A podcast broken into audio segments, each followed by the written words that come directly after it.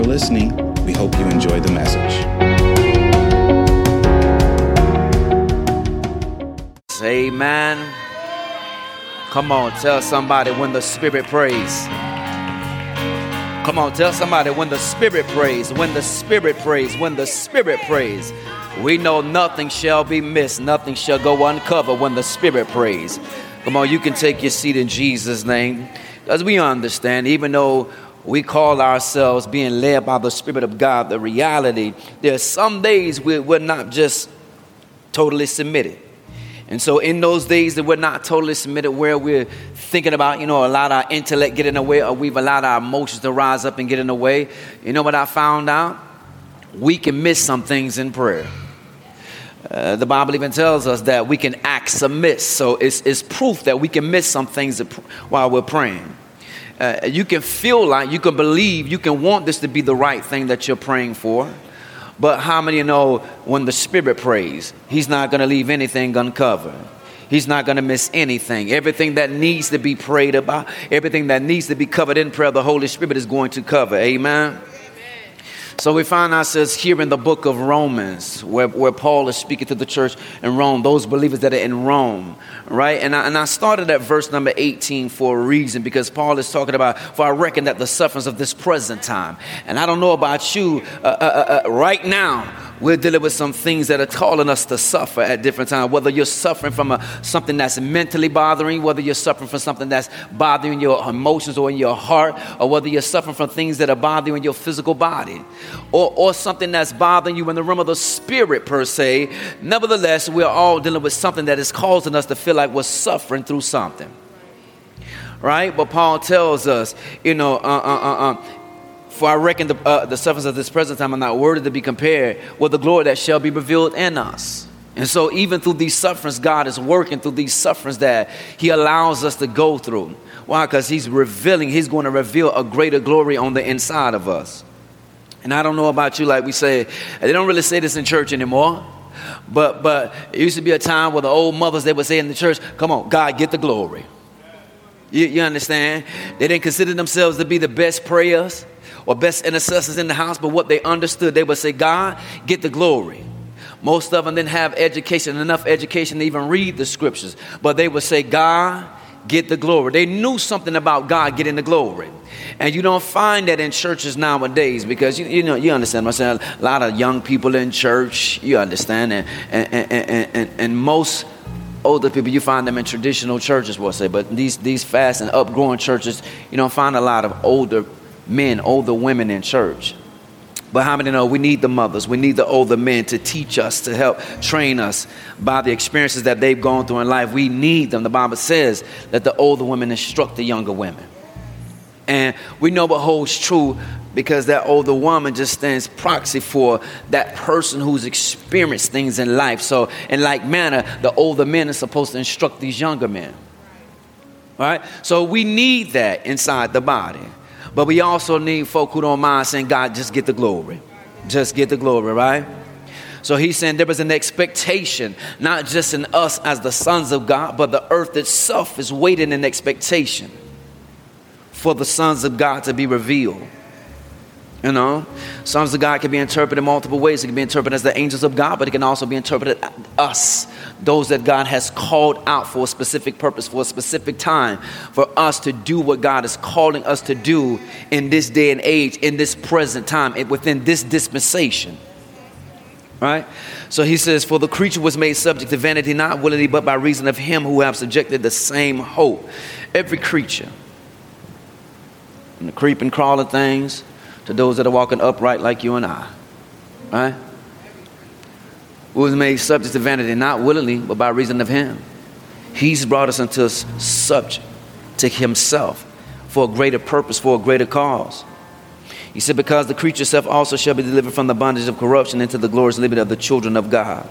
And so we see God is doing this because God wants to deliver,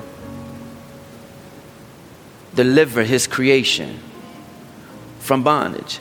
And because of the fall, because of sin, Now we, we wrestle with sin, we wrestle with death, and God wants to deliver us from this bondage of corruption into the glorious liberty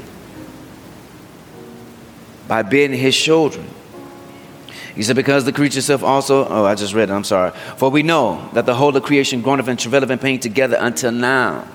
All of creation is groaning, groaning, waiting for God in expectation. Everything, every created thing is waiting. It is, it, you understand? And it's not waiting silently. That's the thing. It's not waiting silently. There are things that can appear to be silent, but when you go outside, do you understand? It's telling us that every creature or every creation or the whole of creation. So when you go outside and you pass by the tree, it can appear that this tree is silent, but the Bible is letting us know that this tree is groaning, waiting in pain for God to deliver it from the corruption of this world. So everything is crying out in its own specific manner, waiting for God to deliver it. So tell somebody it's something about the groan. Oh yeah, we don't find too many folk groaning in church anymore. Yeah, we sophisticated with our praise and sophisticated with our prayer and intercession now. But it used to be a time that women would wail. It used to be a time that men would lay and cry. It used to be a time that both women and men would groan before the Lord.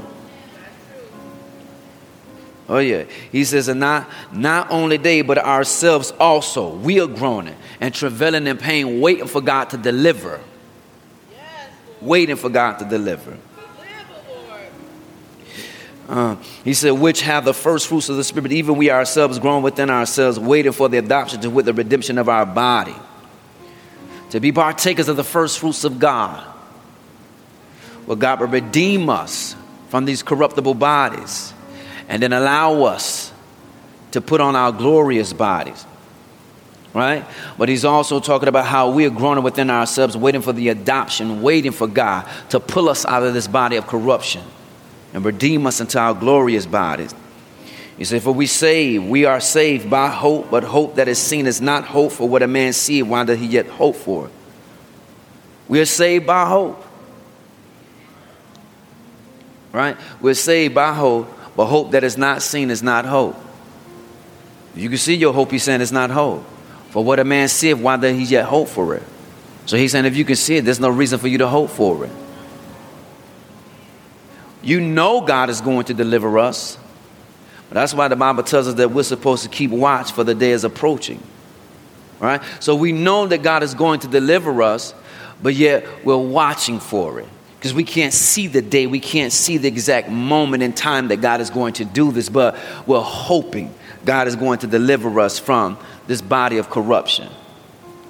He says, But if we hope for what we see not, then we do with patience wait for it. If we hope for what we see not, he said, Okay, you got to be patient for this thing. While you hoping, you got to be patient. And again, we understand for the believers, the most one of the most difficult things of trying things for the believers is time.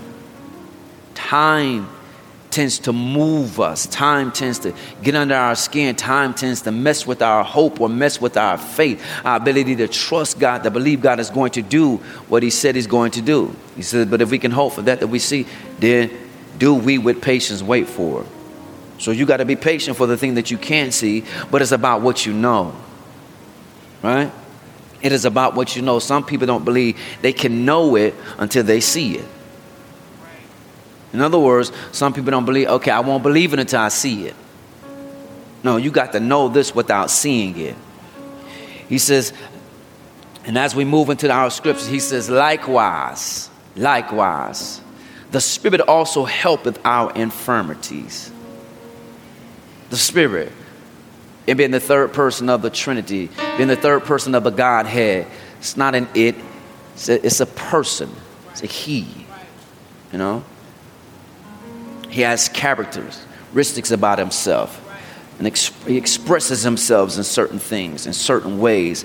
You can, you, can, you can go and search throughout the Bible and it talks about the Spirit of the Lord or the Spirit of Jesus Christ. Uh, you know, different, different names that he's called by or recognized by, which shows you his relation to him with Jesus the Son as, as being the Son. It shows you his relationship with being in relation to the Father also. So the Holy Spirit is never working independent of himself. meaning he never does anything separate and apart for himself. Everything that the Holy Spirit does, it is always in conjunction with the Father and the Son. These three are one. So he's never working separate and apart from the Father and the Son. All right? And so thank God for the Holy Spirit. So as as we continue to talk about, because we've been talking about prayer, and we know prayer at its at its core, at its foundation, is simply. Um, we understand it's simply communication. Y'all bear with me. I'm trying to get my stuff together. This thing is just going dark on me. Okay. So we understand prayer at its core is simply communication. And if we stick with what we've been thinking about or, or land this foundation as we've started, if we look at what could possibly be the first prayer in Scripture when God comes and talks to Adam and Eve when they partake of the fruit, the tree of knowledge, God comes and initiates the conversation Adam, where art thou? If we're saying prayer at its foundation in its simplistic form it's nothing more than communication. You talking to god god talking back to you. But in this case we're saying god desires to speak to you first. God wants to initiate the conversation. What is it that god wants to speak to you about? Now we, we understand there are many things that we desire to talk to god about or many things we feel we need to talk to god about.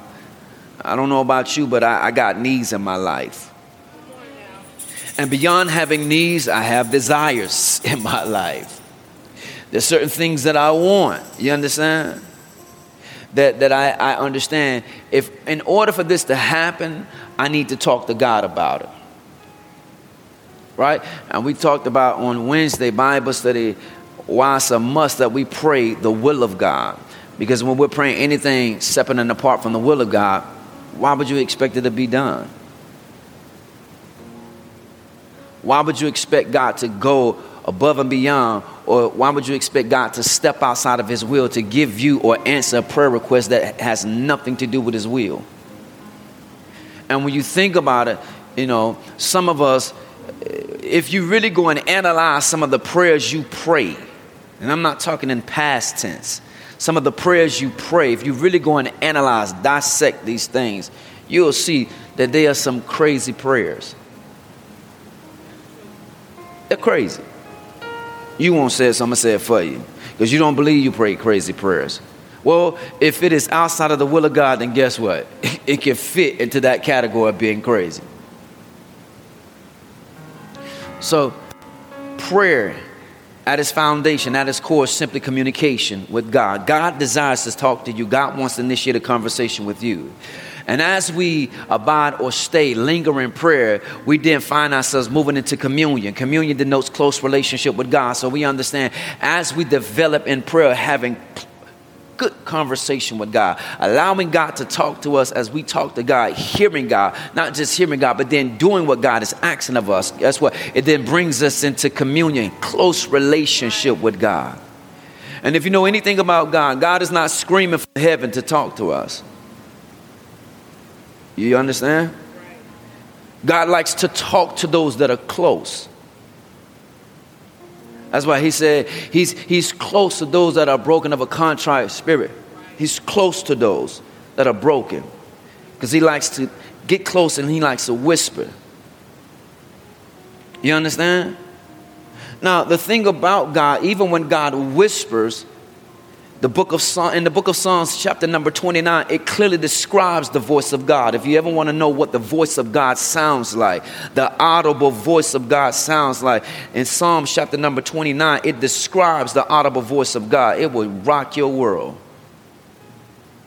Right? But even when God whispers, the whisper is so loud in an individual spirit that you can't shake the whisper when God comes and speaks. Ask Elijah when he was standing at the cave, when all of these rumblings came whirlwind, fire, earthquake. You understand? But then God followed all of that with a still small voice that he could not shake.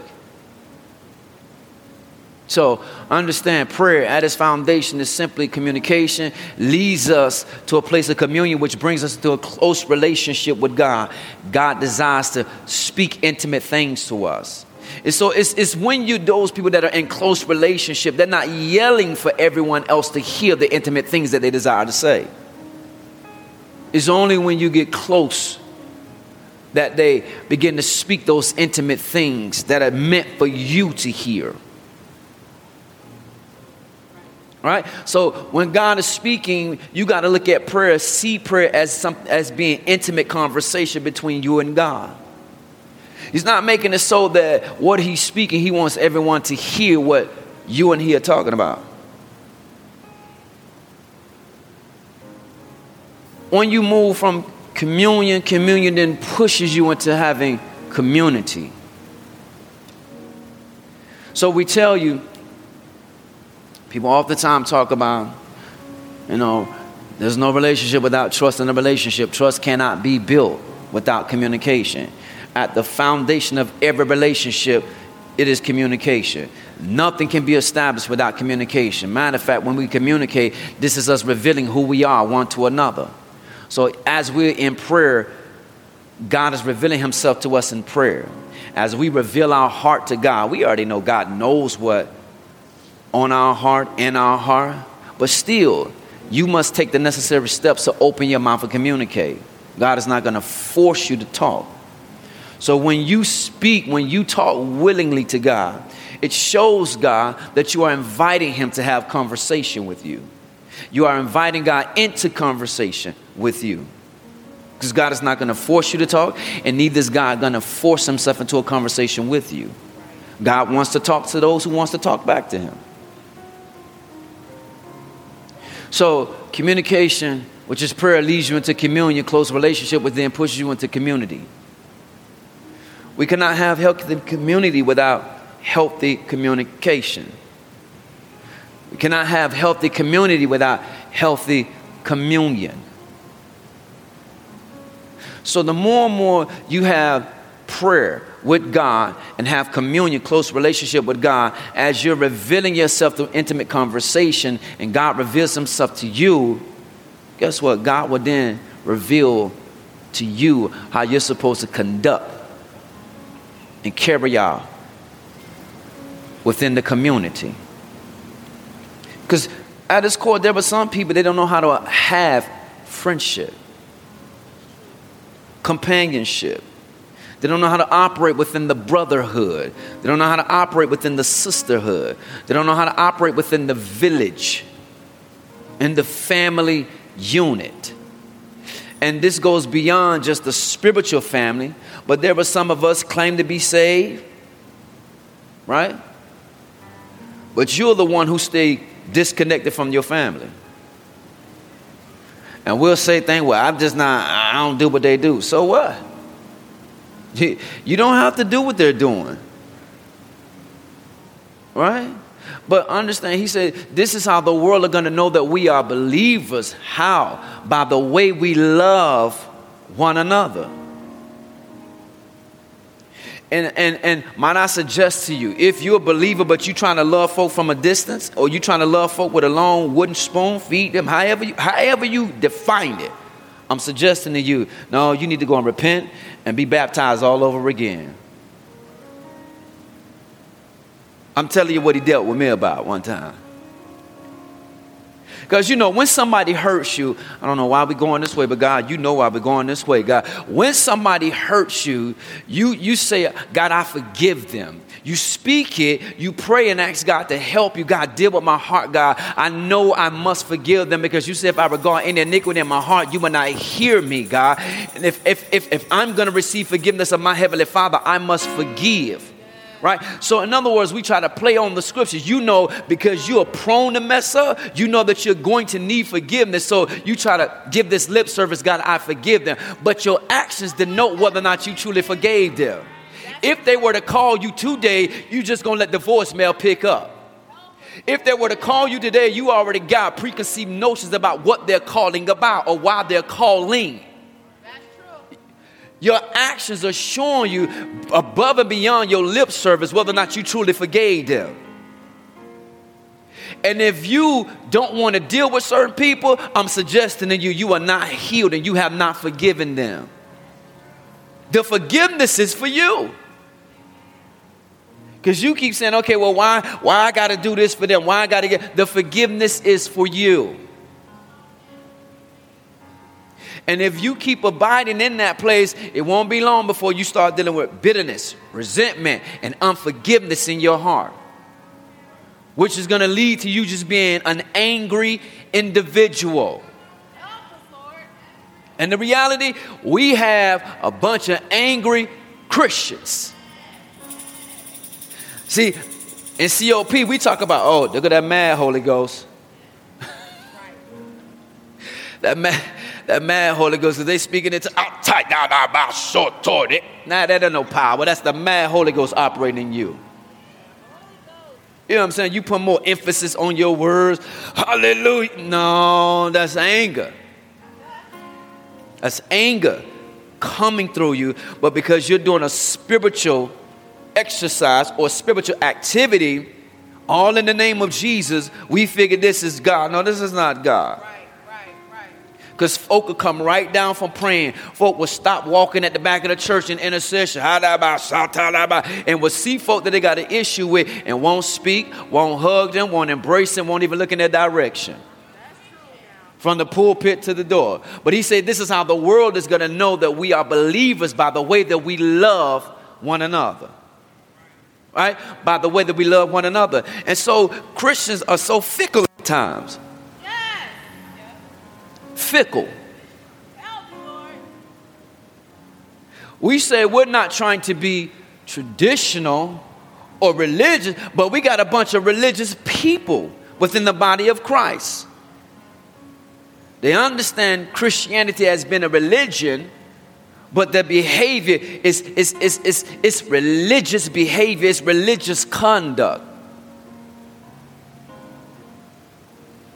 Because as a believer, if you have an art with me, Bible says what? You're supposed to come to me. Right? You're supposed to come to me. And let's deal with this art. That art is not set up between you and I. Go and get two or three witnesses and let's talk about this art. We might need two or three mediators because you and I, we couldn't get anything accomplished because we spent so much time fussing. Yeah, trying to keep points who's right, who's wrong, who did what, rather than trying to hear what the other person is saying so that we can be healed Move on from this. Stop giving the devil space to operate in. See, we don't realize when, when let's just say, if Prophets Natar and I have an alt with one another, and if Prophets Natar and I don't get this alt right, according to Scripture, we have just given the enemy space, not to just operate between the two of us, but we have just given the enemy space to now come and operate inside of the body.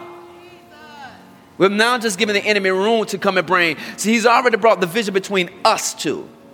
But because we have not shut the door to the enemy, guess what? We've allowed the enemy space and oppor- opportunity to come now bring division on a larger scale inside the body. It's a problem. So, if we haven't got the situation right with two or three witnesses, then the Bible says, okay, we need to go before the church. Listen, congregation. Prophet Natar and I have an issue. The Bible then says, what if it's not resolved? For the person who's in error, right? Treat them like a heathen or like a tax collector. In Jewish culture, that's that's that that that was no, you don't deal with that. Right? Am I not in the book? In other words, in the Catholicism, you're talking about excommunication. Get put out the church. Folks don't believe in that anymore. This was in Jesus' day, right? Matthew's gospel talks about this. This was in Jesus' day. We believe in grace, grace, grace, grace, grace. But what I found out, there were some people that are just unwilling to forgive. I don't care what you say. I don't care what God say. I'm not forgiving them because you don't know what they did to me. You don't know what they said to me. Okay? I'm not trying to force you to do anything. Let me give you the word. Right? He said, Forgive if you want to receive forgiveness of your Heavenly Father. It doesn't matter what, what they did or what they said. He said, Forgive. Because guess what? Because all of us are prone to this stinking, nasty, dirty flesh. What am I saying? You're going to have your moment where you're going to mess up. You're going to have your moment where you're going to wrong somebody, unintentionally offend somebody. Because none of us are perfect. You can catch somebody on the wrong day. They already having a bad day. You understand? And you could say hello because you spoke to them, you just offended them. And you're like, what the world? All I said was hello. I didn't want nobody to say nothing to me. Oh my God. I was just trying to be cordial to you. I was just trying to let you know you matter. I was thinking about you. I wanted to say hello to you. And because I didn't know you was already having a bad day. Right. Then people try to use your spirituality against you. Well, God should have told you. I'm not walking in the spirit 24 7. That's something. No, folk will try to use your spirituality against you. Well, you knew this about me. Why you ain't know I was having a bad day? Because I didn't know you was having a bad day. I'm trying not to have a bad day myself.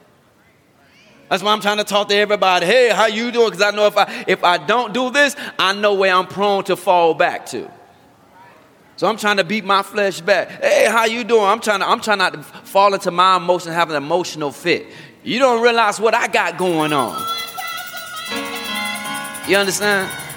So even in situations like that, he said, listen, because you are prone to this, this stinking nasty flesh, you're to have a moment. But in order for you to be forgiven, you must forgive. So, in order for us to have healthy community, it's going to start with us having healthy communication. What is your communication like with your fellow brother, fellow sister? How often do you even talk to people, check on people? Lord, when, I, when, when, when God gave me this about prayer, I did not see the prayer, this thing going like this. How often do you talk to people, check on people? Let folk know that they matter. When you say you're going to pray for them, pray for them for real.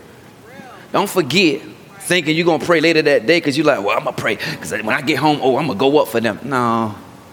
You, you're going to get busy in your day and you're going to forget that you told them you was going to pray for them. And you just now s- spoke a lie. You understand? We do it all the time. I've noticed something about MIT Christina when different ones say, pray for me in our leadership chat, she puts a prayer in the chat. You understand?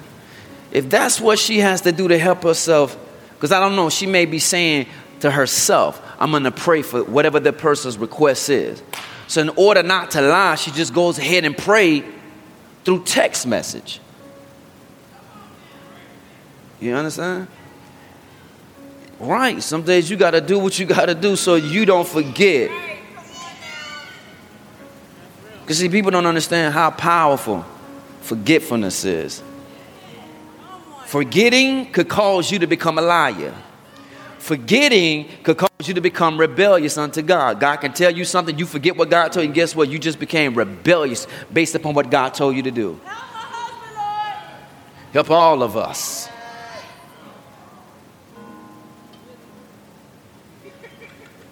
But if we're going to have healthy community, it starts with having healthy communication. Can't be afraid to talk to people. And you can't be afraid to reveal yourself to people. That's what, in essence, communication is it is you revealing yourself to the other person that you are in conversation with. You can't be afraid to reveal yourself to people. That's true. That's true. Because this is the thing people expect us to know certain things about them. No, I'm going to only know what God desires to show me. And I'm going to only know what you're willing to reveal to me. Now, there are going to be some things God is going to show me that you are unwilling to reveal. But why I always got to go to God and labor just to see something about you or know something about you when you say we are in relationship? Relationship. The ship is designed to take us somewhere. If we're going to have healthy companionship, relationship, a part of this is you being willing to reveal who you are. So it says, likewise, the Spirit also helpeth our infirmity. In the Greek, it's talking about how the Spirit strives to help us obtain right? And, and, help help us define that's to strive to help obtain with others, to cooperate or assist. The Spirit helps or the Spirit assists us with our infirmities. Does the prefix in? Infirmities, right? In the Greek, it's talking about weaknesses, your inward weaknesses. It also talks about infirmity, talks about feebleness of health. Inward. There's a feebleness to our health. Where we may be dealing with sickness, disease, whatever the case may be. But it also talks about infirmities that's been designed, uh, defined as restraining from corrupt desires. Or in the soul to bear trials and troubles. So it is the Spirit that helps with these inward weaknesses, the feebleness of help, helping us restrain from corrupt desires, or helping us to bear trials or troubles in our soulish realm. It is the Spirit that helps. In other words, in order for me to come through this, I'm able to get through this, get over this, get beyond this, get past this because of the Spirit, the Holy Spirit of God. Because what does the Bible say? Paul tells us, For we know not what we should pray. There are some things that are taking place on the inside of you you really can't put your finger on to tell somebody exactly what is going on. You know you don't feel right, but you can't quite put it into words how you feel. You just know you're not yourself.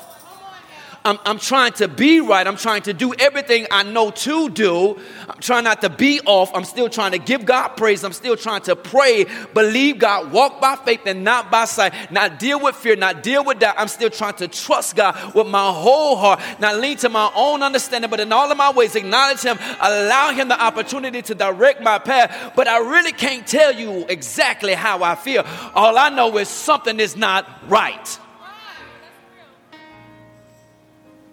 I'm not at the place where I want to give up, but I'm not going to tell you that I haven't thought about it. I'm not going to tell you that I'm so weak that I can't get up, but I'm not going to tell you that I haven't had weak moments or some weak days. I'm not going to tell you that my mind is just full of peace. I, I, got peace of mind. No, there's some moments within my day I'm a little confused about whole, whole, what is really going on because I'm trying to figure out what is going on around me, outside of me, on the inside of me. And a lot of this is not even making sense. You understand what I'm saying? But all I know, I want to pray. But have you been there where you find yourself, Father, you just stuck on praise right now? Hallelujah! Trying to set an atmosphere. Some of us are just right there stuck on praise, trying to set an atmosphere because we really don't know what to be praying for. And we start going, going through our mind like, God, what is wrong? Like, what is wrong, God? And you start just picking things. You understand what I'm saying? You just start picking things, what you might have dealt with throughout the course of your day, dealt with throughout the course of your week, some things that kind of just stuck out to you. Let me pray about this right here. But the Bible tells you you don't know what you should be praying for. When was the last time You initiated conversation prayer. Now, there's nothing wrong with you starting that thing off with praise, establishing an atmosphere. Your praise is an invitation to Him. There's nothing wrong with you establishing, creating an atmosphere, inviting God to come. But when God comes, will you allow God to lead? And you take the back seat or take the background? Or will you just pray? Because you thought this is what you should be praying about. You felt this is what you need to be praying about. Come on, help us. The book of Jude tells us what? Pray in the Holy Ghost. Meaning, I'm following the promptings, the leadings, the nudgings of the Holy Ghost. I want to pray about this, but I feel pulled to pray about this. Praying in the Holy Ghost. Because he's saying you don't know what to pray for. So simply put, he's saying some without the spirit, you're incompetent, is what he's saying. See, most of us don't want to be called or viewed as being incompetent. No, that's why you need him. Because you think you know everything or you think you know it all, and the Bible tells you you don't know nothing. Because he's telling you you don't know what to pray. But nobody who wants to be viewed as being incompetent. That's what I tell my children every day. When you don't know what to do, pray. I've been waiting for one of them to say, Well, what am I supposed to pray? I'm waiting. You know what I'm going to say? If you don't know what to pray, just say, God, help me.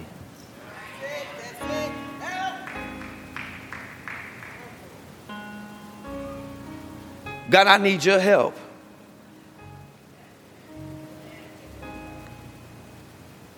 Yeah, I, I need your help, God. Nothing deep.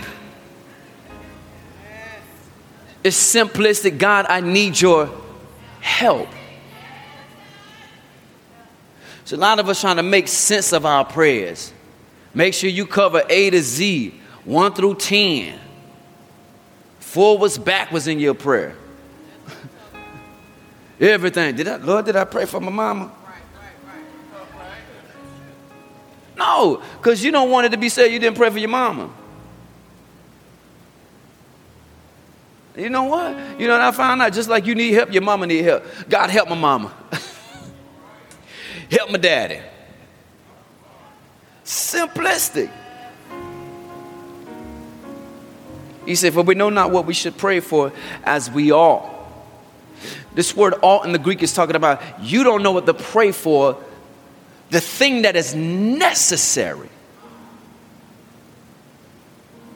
See, we could be praying, God, I got this bill, pay this, I need this amount of.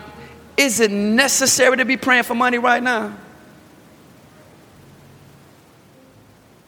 If you put your desire next to the Holy Spirit's desire, do you think the Holy Spirit is about to pray for money?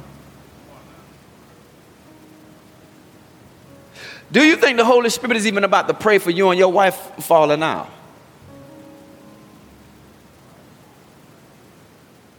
Because guess what? At the end of the day, simplistic again. You and your wife don't have to fall out. It simply comes down to a decision. I'm choosing not to fall out. I'm choosing not to let the devil use me. Because you can only control you. You often, you oftentimes, we oftentimes want to talk about stop letting the devil use. No, stop letting the devil use you. Make a decision. I'm not going to be a vessel for the devil today. I'm not going to let the devil use me. I'm a, God put a guard over my mouth. I'm not going to let the devil say nothing crazy today. He said, For we know not what we should pray for as we are. We don't know what we should be praying for, the thing that's necessary that we should be praying for. Or it is also defined as the thing that there is a need of. What is necessary and what is the need that we should be praying for? You don't know. Because leave it to you The need is going to be based upon what you believe you need. Or the need is going to be based upon what you think they need. For instance, we've been talking about this quite a bit. People who, have, who may be dealing with pain in their physical body, things of the nature right there. You may feel it is needful to pray for their pain in their physical body. God, just give them relief. God, take away the pain, all these different things. When reality, the pain could be coming from an issue of the heart. See, the Holy Spirit understand, no, this, this is a physical manifestation of something that they have going on that they have not dealt with in their heart. So while you may be praying for the physical pain to subside, for the physical pain to leave their body, it hasn't went anywhere because you're praying for the wrong thing. This is the thing, this is not the necessary thing that we should be praying for. We should be praying for their heart. Right, so to give you an understanding, he said, But the Spirit itself maketh intercession for us.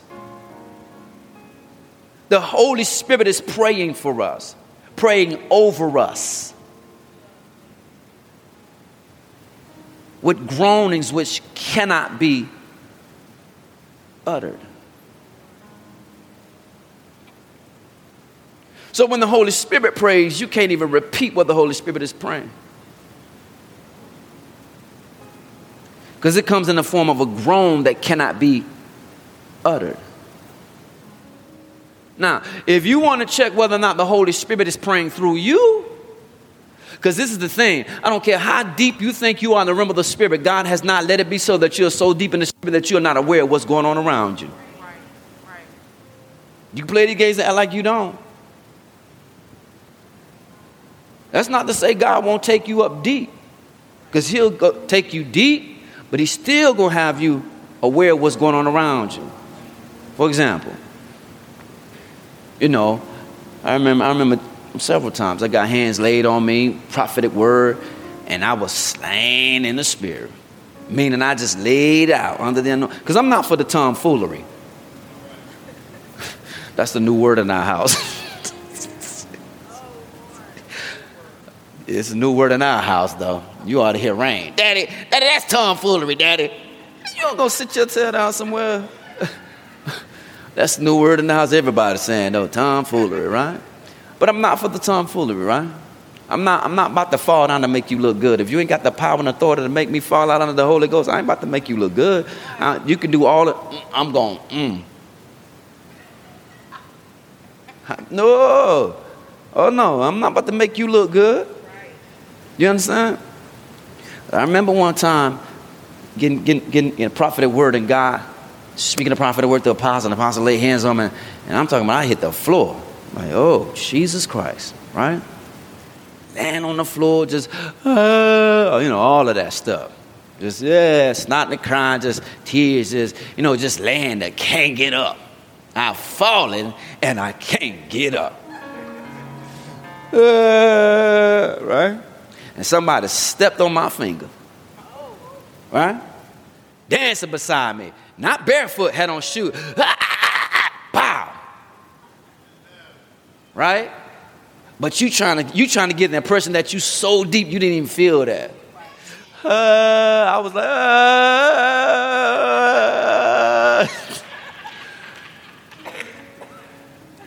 God said, now why you playing? You're not that deep. You felt that. That hurt you. Yeah. I wasn't saying yes to his will. I was saying yes to that hurt me. Right? But you know how many times we played this game? Because folk have told us when you're under the anointing, you don't feel this, that you're a bold faced lie. Because I have saw folk who got hands laid on them, fall out under the anointing, and fell back into them wooden pews, and bam! You, didn't feel that, but you got up with this big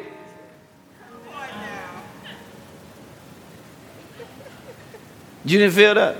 I didn't feel nothing. You... Right?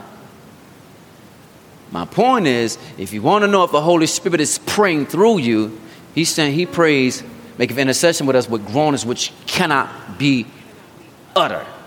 You can't speak what the Holy Spirit is praying about. You can't utter it.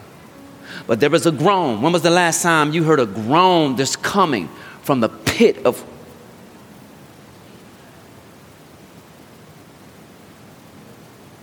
You tried to speak words out of your mouth, but your words got cut short with a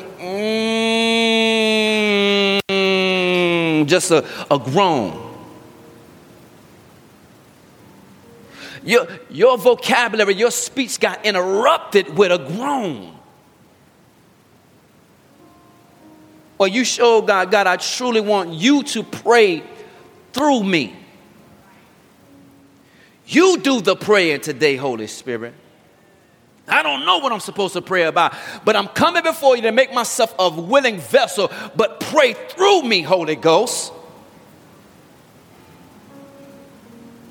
See, one of the indicating facts to let you know that the Holy Ghost is doing the praying because he intercedes for you with groanings. When was the last time you heard groans while you were in prayer? Now, there are days where you groan. I'm, but I'm talking about when you're still trying to speak and your speech is interrupted by a groan that you did not command to come forward. But this groan came all on its own by way of the Holy Spirit. When was the last time you were there?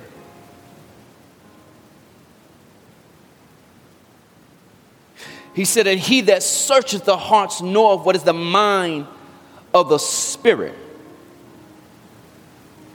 He that searches the hearts knows what is the mind of the Spirit because he maketh intercession for the saints according to the will of God. He that searcheth the hearts. See, a lot of times the Holy Spirit is not even moved to where he's groaning. Now, this is the thing. Did you discern the groan? Most of us get caught up because we hear the Holy Spirit groaning and think, okay, this is this is the Holy Spirit just groaning because of the intercession. Yes, the Holy Spirit is making intercession, but why is he groaning?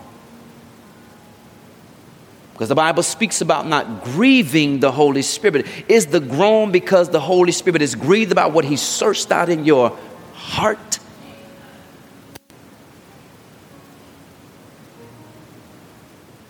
I'm in the book, right? The Bible lets us know that the Holy Spirit can be grieved. Is the Holy Spirit, is the moan the source of the moan because the Holy Spirit is grieved because when He searched your heart, What was in your heart was not godly?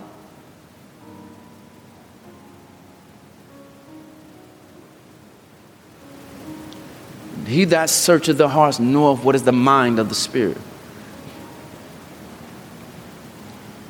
Is the mind of the Spirit lining up with your heart? Is your heart and the mind of the Spirit on one accord?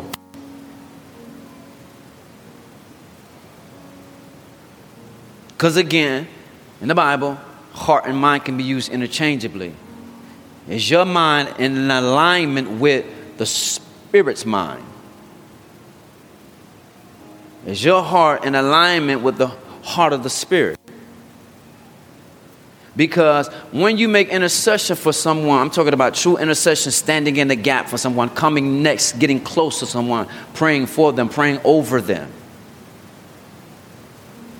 you can be, pick up the burden of what they're going through. You can feel what they're going through. So, that's like again, if, if, if I'm praying for Prophetess Natara, I'm talking about diligently praying for Prophetess Natara. I can pick up what she's going through. I can feel the pain that she's going through, whether it be mental, stress, whether it be emotional, pain, even physical pain at times, you can pray for someone and you can begin to pick up what is going on in the body of this person. So, again, I'm asking you is your heart in alignment with the heart of the Spirit? Is your mind in alignment with the mind of the Spirit?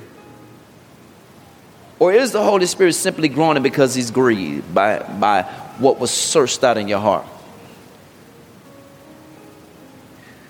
Because make no mistake about it, when the Holy Spirit makes intercession for you, He's praying what?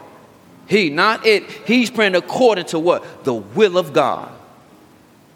So you don't ever have to be confused about what the Holy Spirit is praying. He is praying the will of God. Think about some of the things that you pray. And ask yourself is this truly the will of God for my life?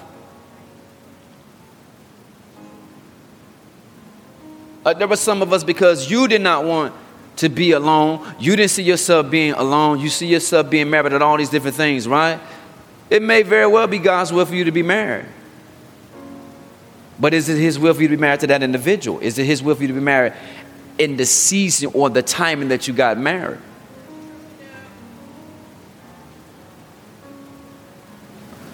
Like most churches are not going to talk about this, stuff like this. Trust in the Lord. Again, this is trust in the Lord with all your heart, not leaning to your own understanding, but in all of your ways acknowledging Him that He can direct your paths. So make no mistake about it. Uh, if you ever want to know if the Holy Spirit is praying for, He's praying the will of God. Is it safe to say that you're praying the will of God? Or are we simply praying desires? Or are you praying what you don't have, praying for God to give you what you don't have?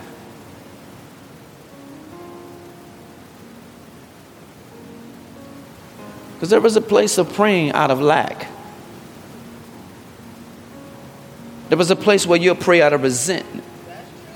Out of resentment. There was a place where you'll pray out of brokenness. You'll pray out of anger. You'll pray out of rejection. There was a such thing. There's nothing wrong with that if you're praying to be delivered. If you're praying to be better, to do what's right.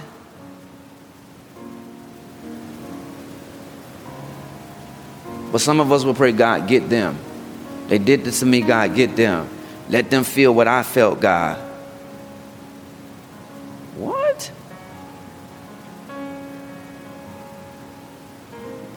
Uh, no, I'm telling you, because in my in my younger days, I prayed like that before. I, I prayed selfish prayers, is what I'm talk, telling you. In my younger days, I didn't I didn't have a good understanding. For example, when I told you I was like, God, by any means necessary, whatever you got to do to save my brother, then I don't care, God, just don't kill him. If they got come up in this camp in a wheelchair, long as they say, that was selfish of me. And the Lord said, No, you're being selfish. Stop it. Stop it. I can save them without having to do all of this. You understand? But I was so desperate because I wanted the will of God to be done in my life and in the lives of my family that I prayed selfish prayers. So, what I'm telling you, you can pray from a place of selfishness where it's all about you what you want God to do for you. What you want God to do for you, but do it to others. That is not His will. He said, and we know that all things,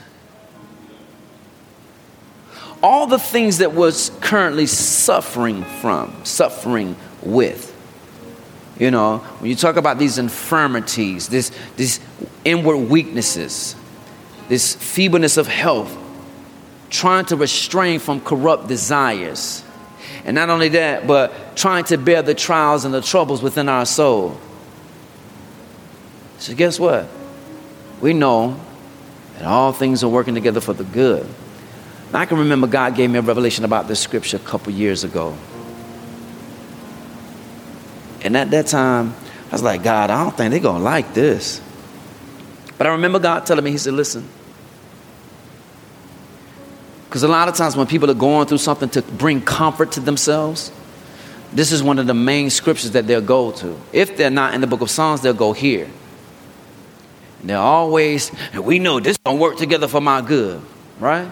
But I can remember when God gave me revelation, He said, No, it's only working together for it's only working for the good of those that love me.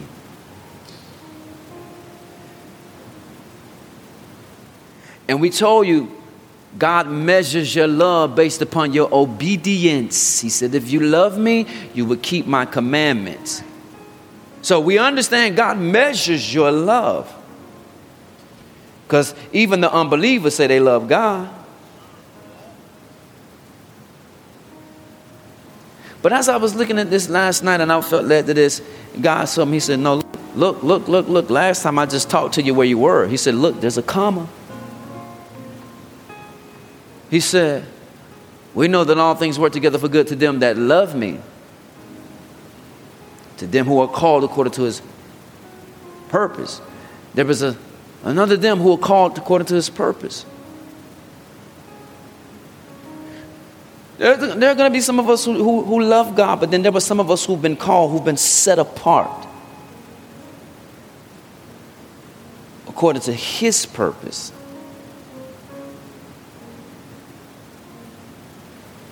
I found that to be glorious.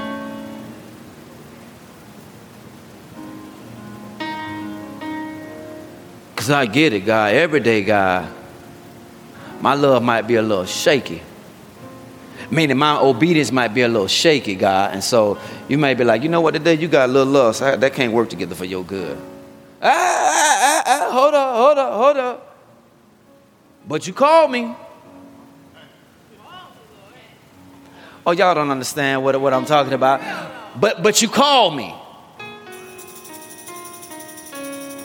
And so this is where we tell you. See, a lot of times people think they have a purpose. You don't have a purpose. The only one has a purpose is God. According to whose purpose? His purpose. It's according to His purpose. So notice, we don't have a purpose. You don't have an individual purpose. The only purpose you have is the purpose that God has placed on the inside, and it's His purpose. So we know that all things are working together for those that love God, and then those that are called according to His purpose. So on the day that my love may be little, meaning my obedience is little, I still got a good chance for all things to work together for my good. Why? Because you called me.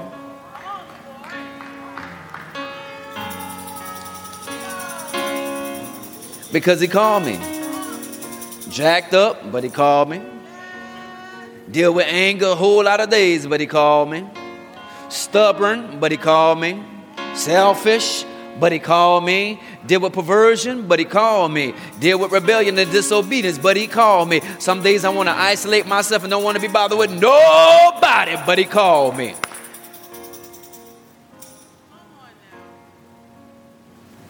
The thing is, the third word it says, and we know.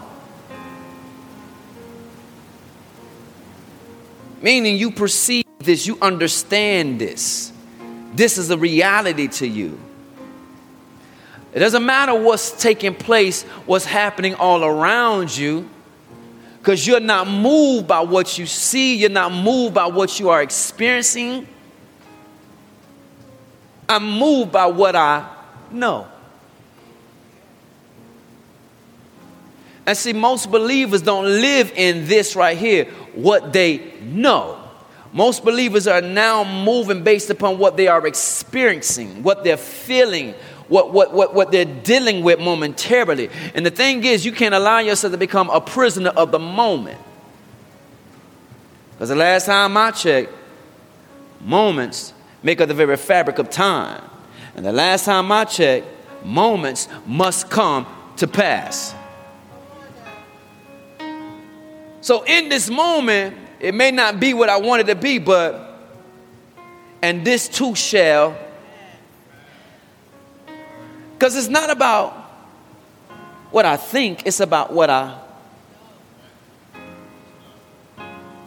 I know that this moment is going to come to pass, but I also know that this is going to work together for my good. And see, most folk, when they read this, they're hoping that it's going to work together for you. no there's a difference between you just hoping and something that you know do you really know that this is going to work because guess what this is this is not my purpose at work this is the purpose of god at work and god what i know about you you cannot deny yourself god And if you have purpose to bring good out of this, God, what I know good shall come out of this. I don't know how. I don't know when. I don't know where. But I do know why. Because it's for your glory. Remember, we told you one thing that would never change concerning God, aside from his nature and character, his purpose. His purpose is that he be glorified.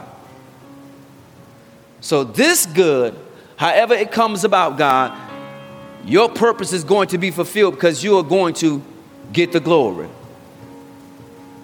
Do you know that it's working together? All means all in the Bible. Do you know that all of these things are working together for your good?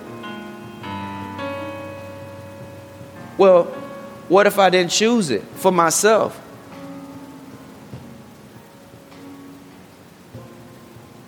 We know. You know what I found out? There are people that'll make choices for you. If you will allow them, they'll make choices for you. And if you're not careful, life will make a choice for you. Time will make a choice for you. Or time will make you rush and make a choice. Your emotions will make you make an impulsive decision. Your emotions. The behavior and conduct of someone close to you will make you make an impulsive decision.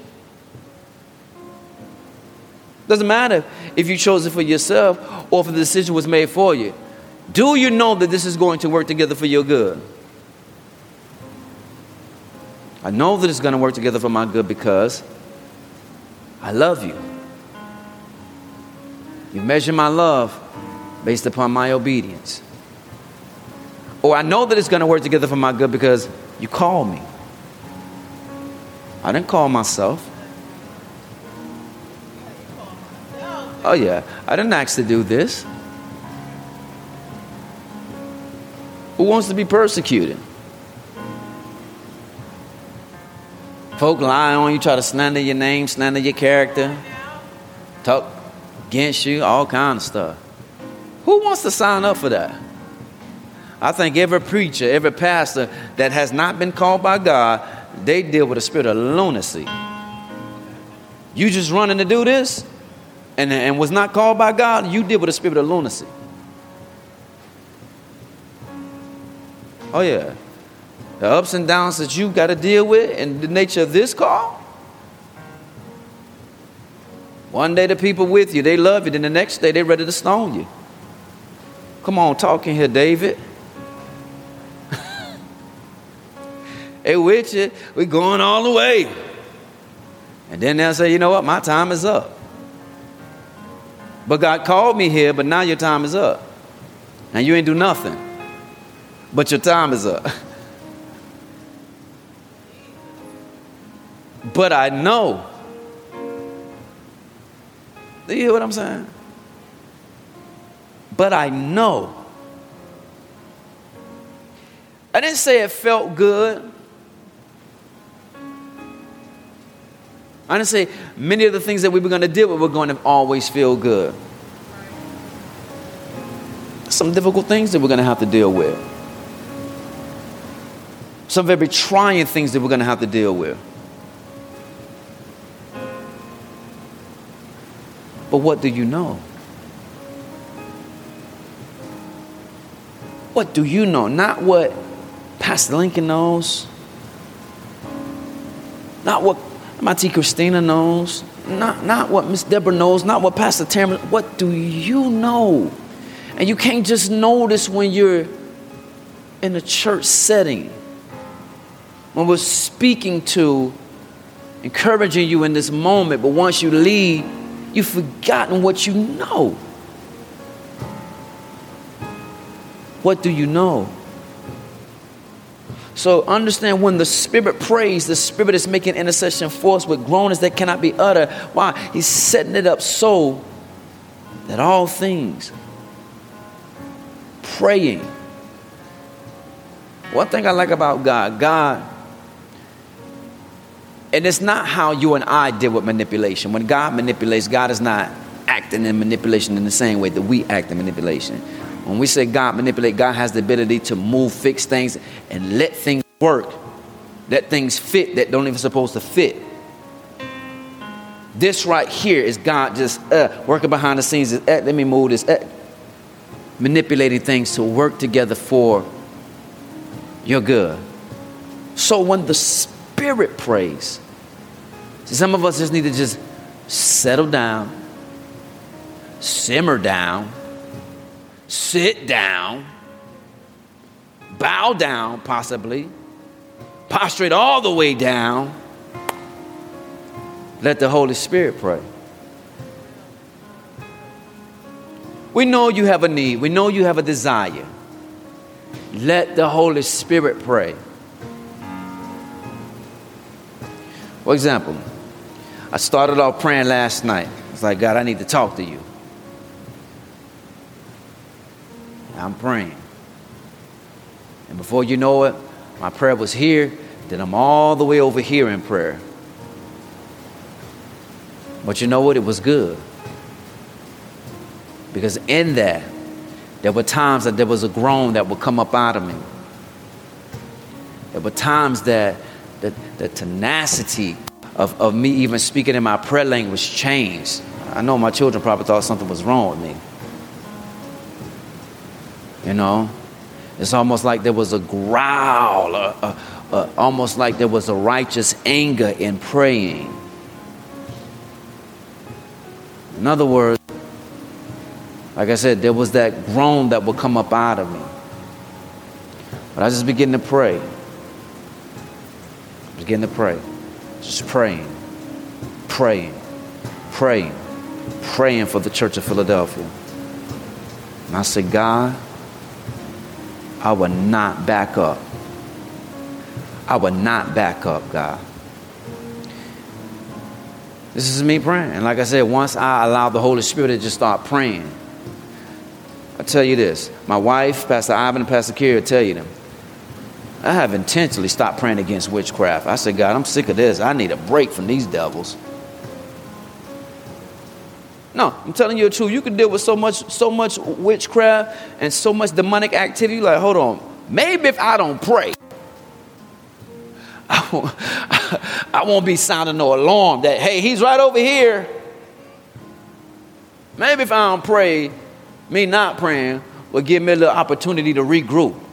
Give me an opportunity to hide for a moment and just regroup. Last night, the Lord would not let it be so. I found myself, oh, every warlock, every witch, every enchantment, every cantation, every spell, God, every word curse, God, every emotional curse, God, I'm just going in. And I'm listening as I'm praying. I'm like, God, well, I know this got to be you because I ain't trying to bring no attention to me. I was like, I need a break from some stuff right now. But the, when I tell you the Holy Spirit just roared up in me, and I began just getting to pray with an authority, every principality that's coming against, rulers, spiritual witness, high places, pull it down, God. Tear it down, God. Just begin to just pray, and the Holy Ghost just had me praying. I'm like, hmm. To my whole atmosphere, my room changed. And I was just like, mm-mm. You said, God, the angels hearken unto your word. I give voice to your word. You understand? I call, I called prophetically. I said prophetically, I call for the angels of the living God. Send warring angels, God. But I also, God, I'm calling for ministering angels, God, those that will come and serve. I said, God, but I'm also calling for the angels that are singing your glory. Send them, God, to help establish an atmosphere. I just begin to pray. I said, they They hearken to your word. I'm giving voice to your word. And I'm commanding that they do this right here.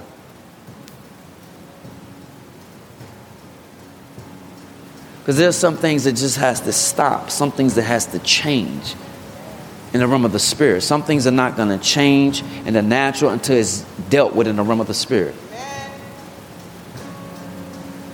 I said, okay, God. Ain't no time to be discouraged. Ain't no time to look around and try to figure out what's going on. Fix your eyes on Him. Fix your eyes on Him. Because we can look at what's taking place in the natural and things that are taking place in the natural, the enemy will use this to try to discourage you. Yeah. Cause you to become distracted to get you to shift your focus, your attention off of God onto what you see rather than keeping your eyes on what you know. I begin to pray the vision back to God. God, no, you said. Uh uh-uh. uh You said, God. This is nothing that I said. I'm on. This is what you said. And I know you're God. And one of the immutable things that you cannot do, you cannot lie. You cannot lie. You cannot lie. This is what you said, God. And if you are God, which I know you're God, and you reigning from heaven, you reign and seated on your throne. This is how the Holy Spirit had me praying. You reign from heaven. You are reigning seated on your throne. This is what you said. Some days you got to take you out the equation. No, I give you back your word. You can't deny yourself. You said your word cannot come back to you void, but it shall accomplish all you sent it out to do. You can't let this word come back to you void, God. You can't. But you got to let it do what it's supposed to do. So I'm telling you, pray for the church of Philadelphia. Just pray. I'm not asking you to pray nothing deep, but pray for the church of Philadelphia. Let's say, God, let your will be done, Church of Philadelphia. We're praying for the will of God for the Church of Philadelphia. Because understand, you got to understand there's been an attack against the body. Pray, God, let your will be done for the Church of Philadelphia. Well, the enemy is coming against us to try to stop us from fulfilling God's purpose, but not so. No, you hear what I? No, so I don't care what it looks like, but it won't be so. It will not be so because of what I know. He's going to let everything work together for the good. Now, when, when, it, when he's accomplished thing, when he's finished, I don't know what it's going to look like. I don't know what it's going to look like while he's making it work together for our good. But I do know he's going to get the glory. Are you going to allow God to get the glory out of your life? The purpose are you going to allow God to get the glory out of the purpose that He's placed on the inside of you? So understand when the Spirit prays, the Spirit of God is concerned about praying the will of God. Because when the will of God is prayed, then the glory of God can be revealed and it can be seen. And part of that will is for us to have healthy communication, meaning healthy prayer with God. God talking to you, you talking to God. To have healthy communion, close relationship with God. But also to have healthy community, close relationship with other people. This is His will. Because the writer tells us in the book of Hebrews, we're not to forsake the assembling of ourselves together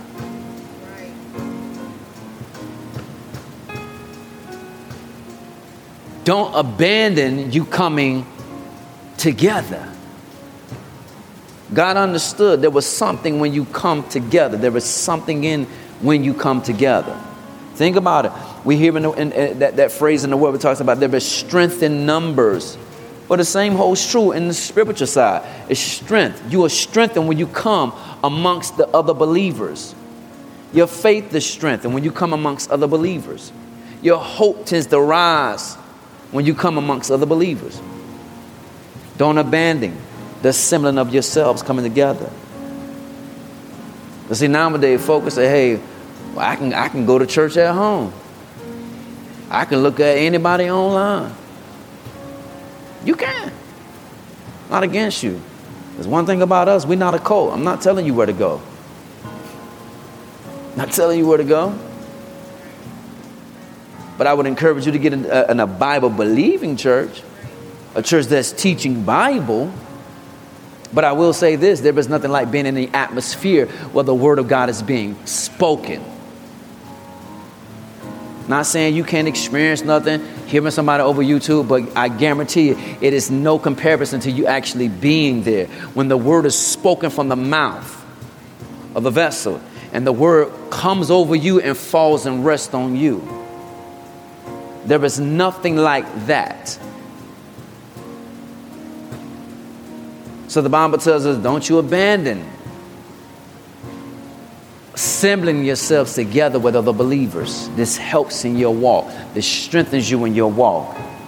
Amen.